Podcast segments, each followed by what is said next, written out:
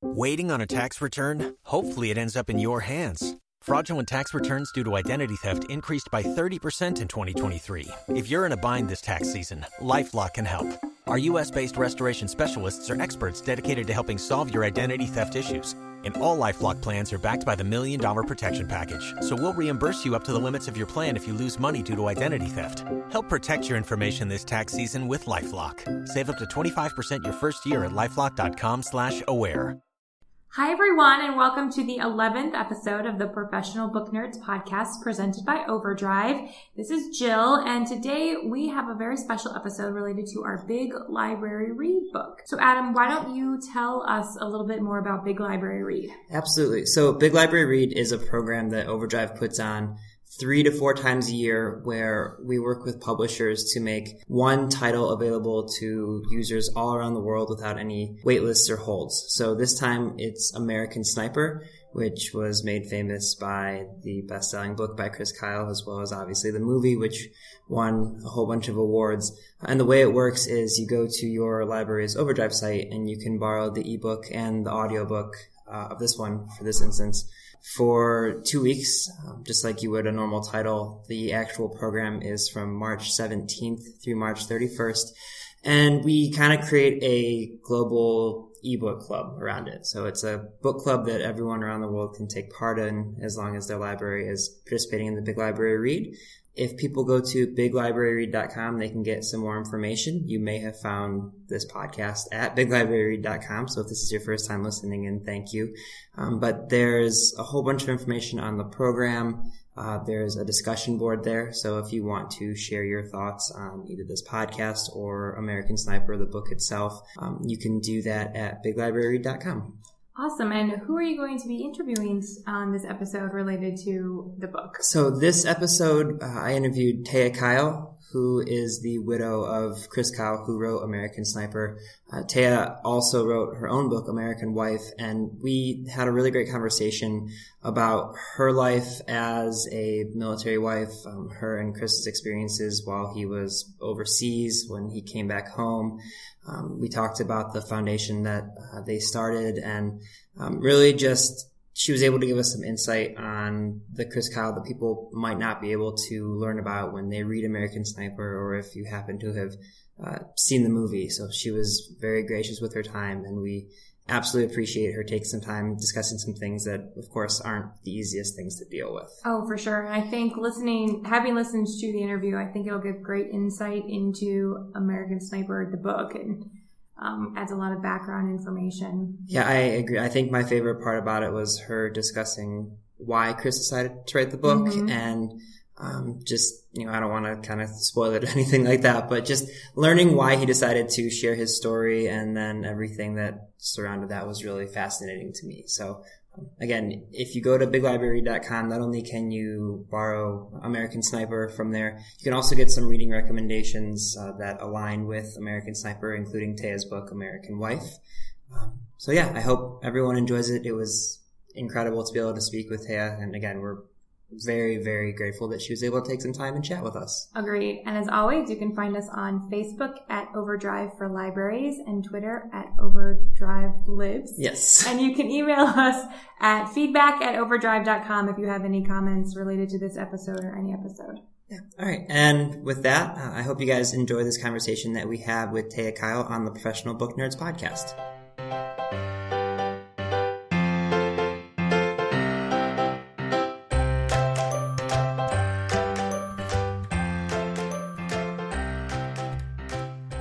Hi, everyone. This is Adam from Team Overdrive, and today I'm very excited to have a very special episode of our Professional Book Nerds podcast for you. Today I am joined by Taya Kyle, author of the New York Times bestselling title American Wife, as well as widow of the U.S. Navy SEAL and author Chris Kyle, who might be best known for his memoir, American Sniper, which was a number one New York Times bestselling title as well, and the source of Clint Eastwood's blockbuster movie, which was nominated for six Academy Awards. Uh, Taya, thank you so much for taking some time to chat with us today. Thank you for having me. So I want to dive right into you know, your story and, and Chris's story. A lot of people may know Chris now as the most lethal sniper in U.S. history with over, you know, 160 confirmed kills. But you first met Chris as he was beginning his military career. So can you share with our readers what inspired him to join the military and what ended up leading him to continually go back overseas and defend his country? Growing up, Chris had two dreams. One was to be a cowboy and one was to be in the military. And he was able to be a cowboy well into his 20s. And then when he realized that it was probably time to go into the military or not do it, he went ahead and signed up. And I think there's more information in American Sniper about how that all rolled out. But sure. he ended up becoming a Navy SEAL and he loved his service. He loved that sense of purpose that he had.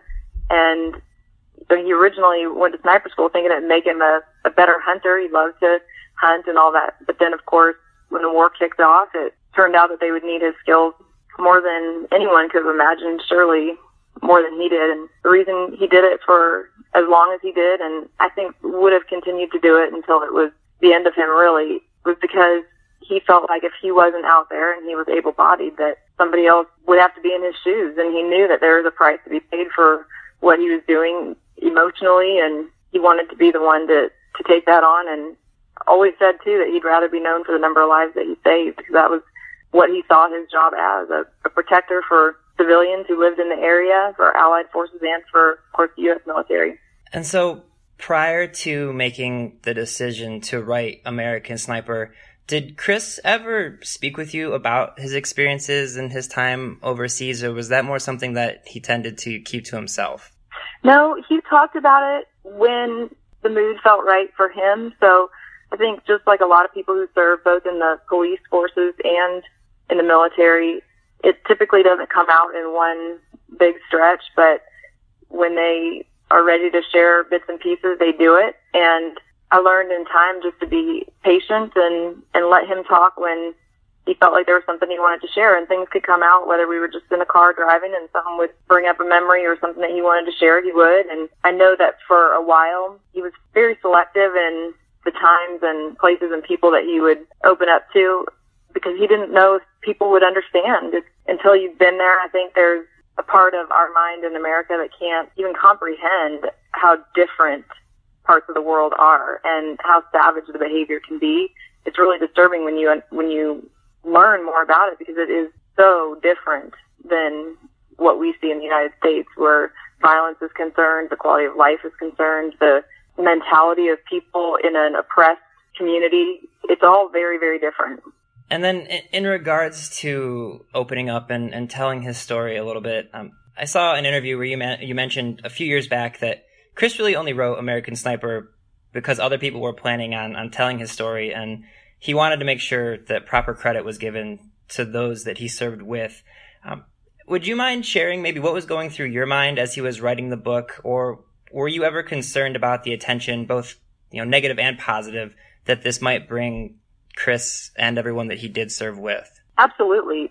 Chris didn't want to write a book. He was adamant about that. And his life was so interesting, even outside of the military, that people felt that combination of his military service and the rest of his life really made what would be a, a gripping story to read. And he was adamant in not doing it. He didn't feel that he wanted any attention, certainly. And his life was just something he lived. He didn't do it for recognition. It wasn't something that he felt other people needed to know or that he needed them to know. But over the years of people encouraging him to write a book and him saying no, it got to the point where other people were going to write a book about him and then he still didn't want to do it. And then when he started hearing people writing different chapters and it was going forward, he did think about those guys that he served with and he wanted to make sure they got the credit and that a book wasn't just about him. And he also was concerned that a book might glorify his experiences if people just focused on what he was recognized for was sort of the legend that he had become. And so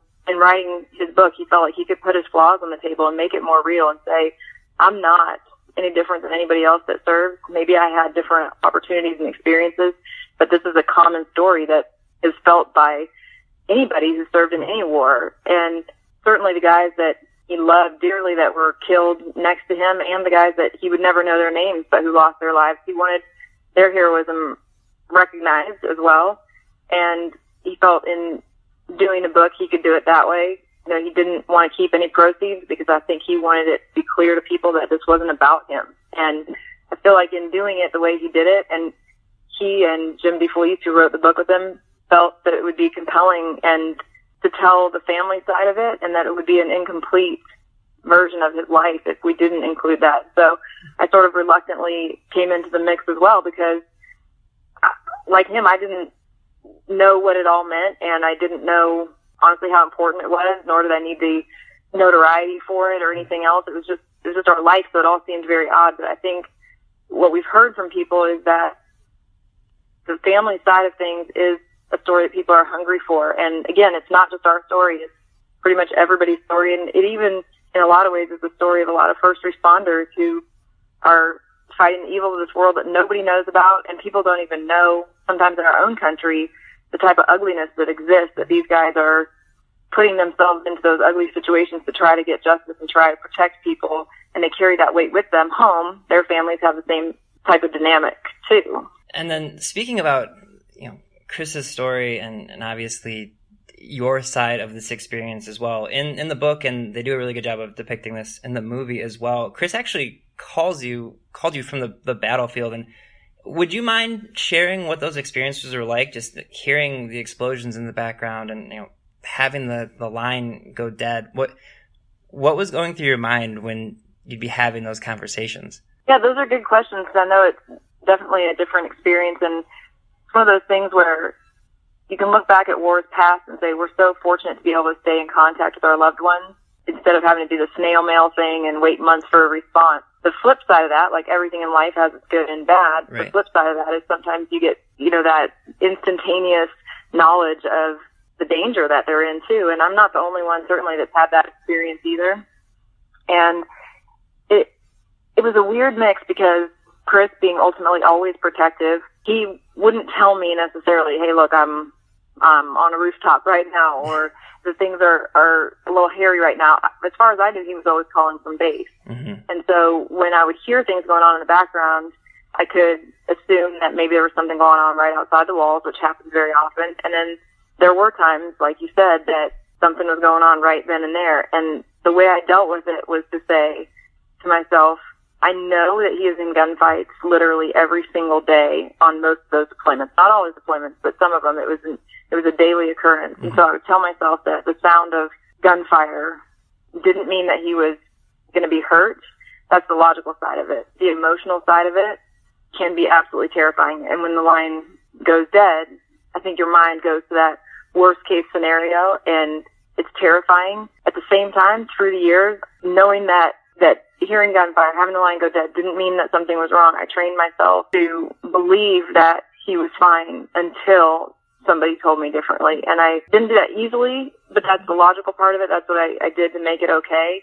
And then emotionally, you just have to try to keep getting stronger on that emotional side to not fall apart when it happens. And sometimes you do, sometimes you don't. Uh, and then in regards to you know, when Chris would be on duty and then when he would come back, in an interview I saw Chris once mentioned that you used to say he took off his cape when he came home from work. And, you know, as a military wife, can you describe for our readers what that transition was like, both for, for you and for Chris and for your family when he would come back from duty? Yeah, there's a, a period of time where for the first week or so, our neighbors who were very close friends of ours all said that they understood that it might be a week before they'd see him because he would just kind of hole up in the house and, and just heal and get some quiet time and process a little bit before he would go out and kind of go about his, his normal business. So there was always that time. And then there's a time where I think you're both trying to figure out that common ground again because there, the love is never any doubt. And we talk about this, I think, in American Wife and American Sniper that you have all this excitement of seeing that person you love that you've missed so much. And yet at the same time, when you see each other, you realize that there's a lot that's happened in the past six months, eight months, year, however long they've been gone, where your children have grown or you've changed as a parent or an individual and they've certainly changed from the things that they've seen and you have to focus on loving each other and knowing that that's solid and then just give it time to recalibrate a little bit and find find your way. But it's in some ways it it got to be a point where it was it was normal because we knew we loved each other. So knew it would happen and the first few times it's a little bit disconcerting because you just hope that you're going to find your new normal and you believe you will, I think, we're all optimistic when we're in love. And then there's that other side of you that mentally just has to navigate it. And it's, it's not, it's not always easy, but I think my excitement of having him home overrode everything else and it made it less difficult, I guess. And so there were a few times that, that I saw he mentioned for him it was very much kind of like turning a switch on and off, you know, between being overseas and and doing what he had to to do to to protect the people that he was serving with. Um, but was it more of instead of just having you know considering it a switch that you can turn on and off, which seems incredible the mental strength he must have had and you must have had to deal with that. But was it more of kind of a transition when he would come home as opposed to, you know, I can't imagine it being just an instant, okay, I'm home, everything is, is back to normal. Right, right. It's definitely not an instant switch. I think you learn to compartmentalize better, but you can't compartmentalize things that are really traumatic to the point where they don't seep into some area of your life. It's just not realistic, like you're saying. And so there is that part of both partners in the relationship not carrying or trying not to carry the damage or trauma with you, but of course it does seep in a little bit. And I, I can say that another challenge for military couples is that every deployment is different and every homecoming is different. And so the things you're dealing with, maybe they've compounded over time or maybe they're just, just different. And so you have to find a new way of getting back to something that seems familiar, even though you know that something has changed forever at the same time. And I've heard, you know, the longer Chris was out of the military, the more he got back to who he was. And I think that's very normal too, that if you're in a service related field where you're seeing evil and you're fighting it, you can get back to normal after you get out too, but you'll never be 100% the same as before. I think it's more a matter of accessing the softness that you had all along and and recompartmentalizing the darkness because Chris isn't the only one to have said this either, that when you go into those kind of situations, you have to find some darkness in your your soul mm-hmm. and access that in order to do the job without falling apart. You can't be as sensitive as you normally would be and continue on without breaking if if you don't just find that darkness and or that uh, maybe darkness isn't the right word, but it's it's a word I think that says, look, I'm I'm in the dark and I have to put up my defenses, my armor, and not have the emotional reaction that any normal person would have. So it's that element that you have to try to work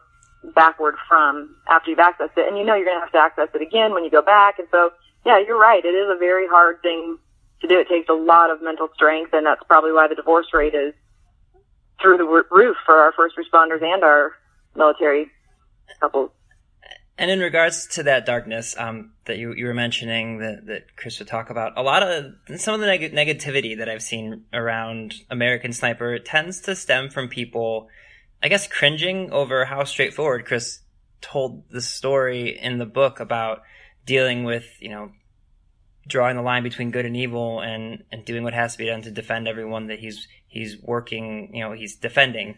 And it, it seems that a lot of people out there openly support the military, but they'd rather have those experiences kind of out of sight, out of mind.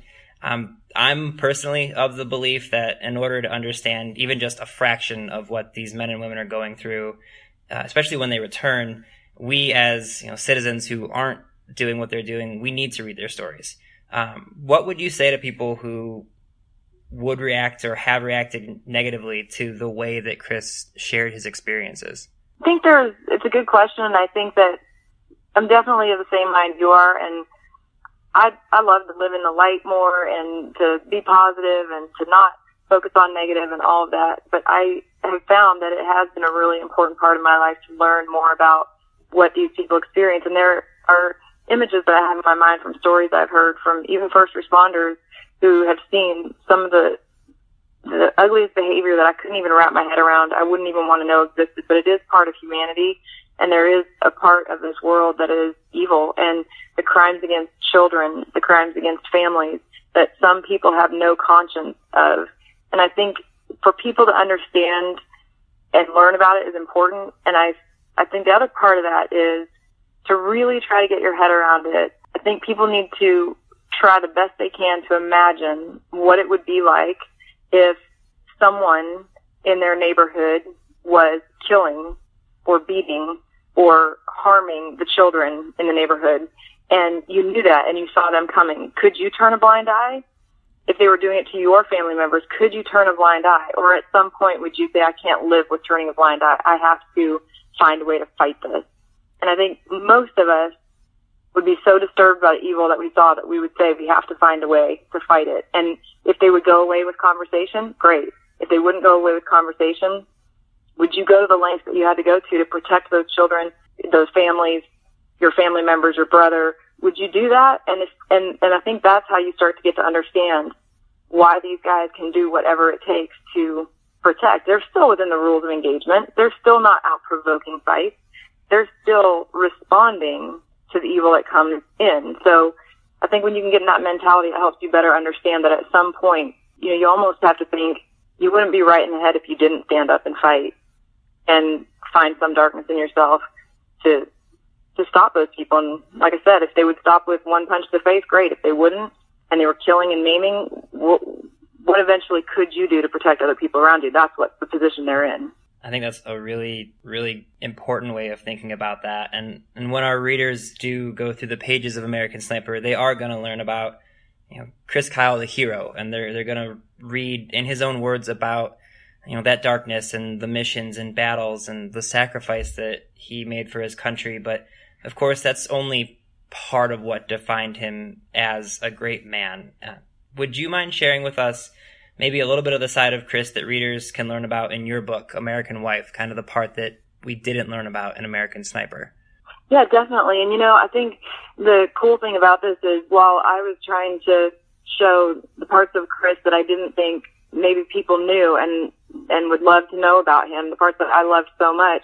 I found in writing that book that there are so many people, guys who have read it, women who have read it, who have said, "Yeah, that's the way it is." These service people, man, they're they're romantic, they're passionate, they have big feelings that they can express in in ways that are very powerful to the people that they love, and so that that passion that they have, that ability to put their heart sort of online, that self, the selflessness they have to have to take on the, the pain that they'll feel in in doing those acts to protect other innocent people. That's the same heart that they bring home to the people they love, and so they love very passionately. Usually, there's an element of self-sacrificing at home too, and and the tragedy of all of that is that the world is against them. The world is against them when they have to get in those positions. It's against their marriage surviving. It's against their ability to love and to get whole and get healthy again. And that's, you know, all these reasons are, are the reasons that, that we started the Chris Kyle Frog Foundation because there are people, and we can get back to that later, but I'm just saying that there's a great need for helping those marriages because it's not easy, but most of these guys have that. And Chris had a, a sense of humor. He was a, a parent, but a, a father that I think, gosh, I wish there were more of them eh, that can not only be uh, strict as far as holding their kids to a high standard of of being a decent human being, having manners, contributing to society, all of that. But then also to laugh and be silly and and wild with their kids, and then to be loving and soft and hug and and show them what it's like to have a man that that can be adoring too. And not every father has all three of those things, but they can do all those so well. And that was something I felt was really special and his ability to to give to our marriage and to come back and to love me in a way that I knew I was loved. That's I feel like that's a pretty spectacular human being to do all that. And that's there are you know there are a great deal of service members who who have that ability. Of course, I'm biased, but man, I thought he did it better than anything I could have imagined. Yeah, you actually uh, led kind of right into the next question I wanted to ask you is you know, a, a, lot of people that do come back from serving and, and first responders as well, they deal with you know, post-traumatic stress. So really the, their experience doesn't end when, you know, they come back from overseas or from, you know, the front lines. And it's something, you know, PTSD is something that people tend to deal with differently. And Chris seemed to really, A, be able to compartmentalize everything, but it appeared as if, at least from the outside looking in, that he was able to handle his stress by helping others deal with their issues. And that seemed to have led to the Chris Kyle Frog Foundation. So would you mind explaining to our listeners a bit about what the foundation is and, and what purpose it serves? Because I just think it's so incredibly important for everyone to know about this. No, I really appreciate that, and and you're right. He he did have an extraordinary ability to do all that, and he was able to do it very quickly when you think about the amount of time that it took him to kind of get back to that normal. And I think one of the important things is that while we are hearing a lot about PTSD, it's important for us to recognize that it is not a life sentence. It can be a temporary thing that you, it most often is a temporary thing. If you're able to get some help and get back on track, it can be the life of that, that PTSD component can be shortened by quite a bit. Um, the life of the PTSD, not the person. sure. Person's life lengthened. Um, and I think that people need to remember too that it's not an excuse for bad behavior and it's the person who murdered my husband and his friend from what we learned in the trial used it as an excuse for a lot of things and the people around him enabled really him to make those bad decisions from what we saw and and so the irony maybe in all of that is that the guy who killed Chris and Chad did not have PTSD. There's a psychiatrist on the prosecution side and the defense who testified to that fact. So it, it becomes a tricky issue because you don't want to have people claiming it and then people around them enabling them to have bad behavior because first of all, we don't know if they have it like this guy. Secondly, even if you do have it, it's not an excuse for bad behavior, but it is a, it is problematic and it can make you moody and it can make you lose sleep and it, it can be a really big struggle for people to get through, but there's help and people need to be accountable for getting that help themselves and they're their family members can be accountable. And, and Chris Kyle Frog Foundation, you're right. That is one of the things that, um, that we're trying to help that getting back to a normal life. Now, we don't specialize in PTSD at all, not, not by any stretch of the imagination, but what we do is we work on the foundation because we've seen that when somebody has a loving home and a loving foundation to come home to, they fare far better and they can handle all the different stresses so much better. And so with the marriage and divorce rate being 80% and up for our first responder community and our military community, we feel that we can help these couples by keeping their foundation, their marriage strong. And in doing that, we can help generations to come because we would love to have that world be you can serve and not have everything around you crumble from your service. So you can not only survive your service, but thrive in your service. That's what we're doing with the, the marriages and the foundation. And like you said, that's definitely been a healing thing for me and I'm inspired by Chris and his service. And I think no matter who you are and what kind of struggle you're going through in life, when, when your own life seems really tough, if you can reach out and help somebody else's life get better, it, it's incredible how much it helps you too. And then just because I, I want to make sure our, our listeners are aware, if they wanted to donate or give to the Chris Kyle Frog Foundation, where would they be able to do that?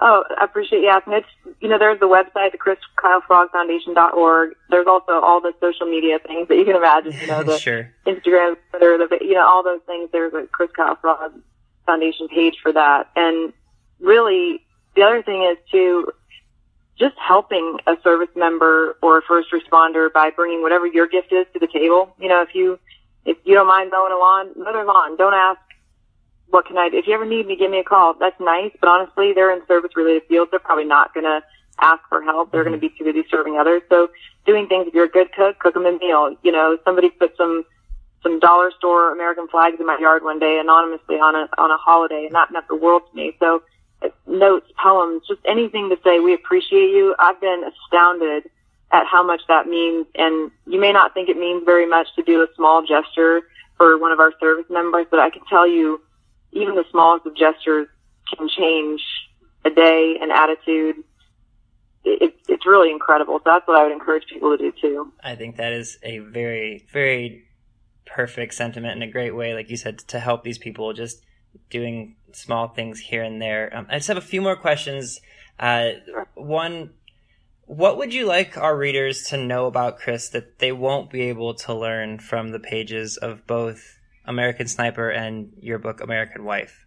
Uh, that's a great question. I think one of the things that we haven't been able to convey, because it's almost impossible in a movie or a book, just there isn't the time, is he just had this incredible sense of humor where he laughed at the little things. I mean, just being silly. He had this youthful quality to him that was just enchanting. It was magnetic to be around. It was like no matter what he was going through, he was the guy that was just kind of pulling pranks on his friends and having them prank him back and the silliness of, you know, anything. I mean, I could walk in front of the car and he could honk the horn. I mean, just silly stuff like that. But he would howl with laughter because it was the funniest thing, you know, to him. And I think some of that youthful quality, maybe we lose that as adults. And it was so amazing to be around, and it lightened my life so much that he just had that that thing. I mean, like I said, running around the house playing tickle games with the kids, just seemed like in some ways he was never too tired to smile and to laugh and to find the simple joys and man, I, I just admire that so much. And then just lastly, is there any message or sentiment that you would like to give to families who might be dealing with really any of life's issues, whether they have servicemen and women in their family or not? Just something to take away from, you know, American Sniper and American Wife, kind of a, a message for them from you. Well, I think the the thing that I've learned is that marriage, adulthood, life with all the stresses and how fast it all goes, it can be so hard for all of us when really, if we can simplify it a little bit, there's so much happiness that can come from it.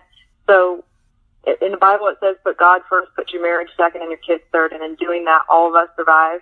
That's one thing I, I noticed is that you gotta have a long goal in mind and try to treat your marriage as if it was you know, I, I sometimes think if you were given one pair of shoes and that was the only pair of shoes you'd have for the rest of your life, wouldn't you take such good care of those shoes and really make sure they were always in good condition and you would do whatever you had to do to make sure it, they were good, solid. I think sometimes that's the way we need to look at marriage is that this is supposed to be your one for the rest of your life. And so take better care of it rather than taking it for granted that it's just going to be there. Take good care of it so it's, it's there for you for the rest of your life. And, and on that note, what we can do for each other. I had a friend who told me once, I'm your friend, Taya, and I always love you and have your back, but I want you to know I'm also a friend to your marriage.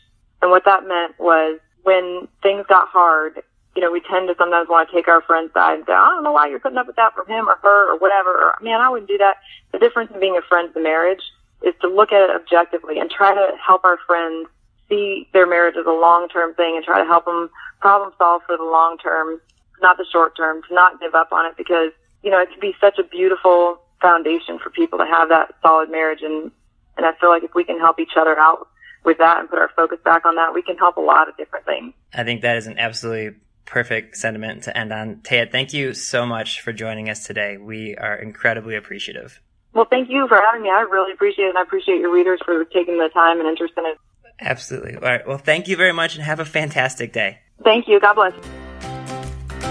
Readers can sample and borrow the titles mentioned in today's episode from Overdrive.com, and our library friends can add these titles to their collections in Marketplace.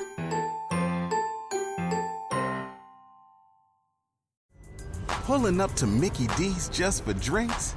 Oh, yeah, that's me. Nothing extra, just perfection and a straw. Coming in hot for the coldest cups on the block. Because there are drinks then there are drinks from McDonald's. Mix things up with any size lemonade or sweet tea for $1.49. Perfect with our classic fries. Price and participation may vary, cannot be combined with any other offer. Ba da ba ba ba.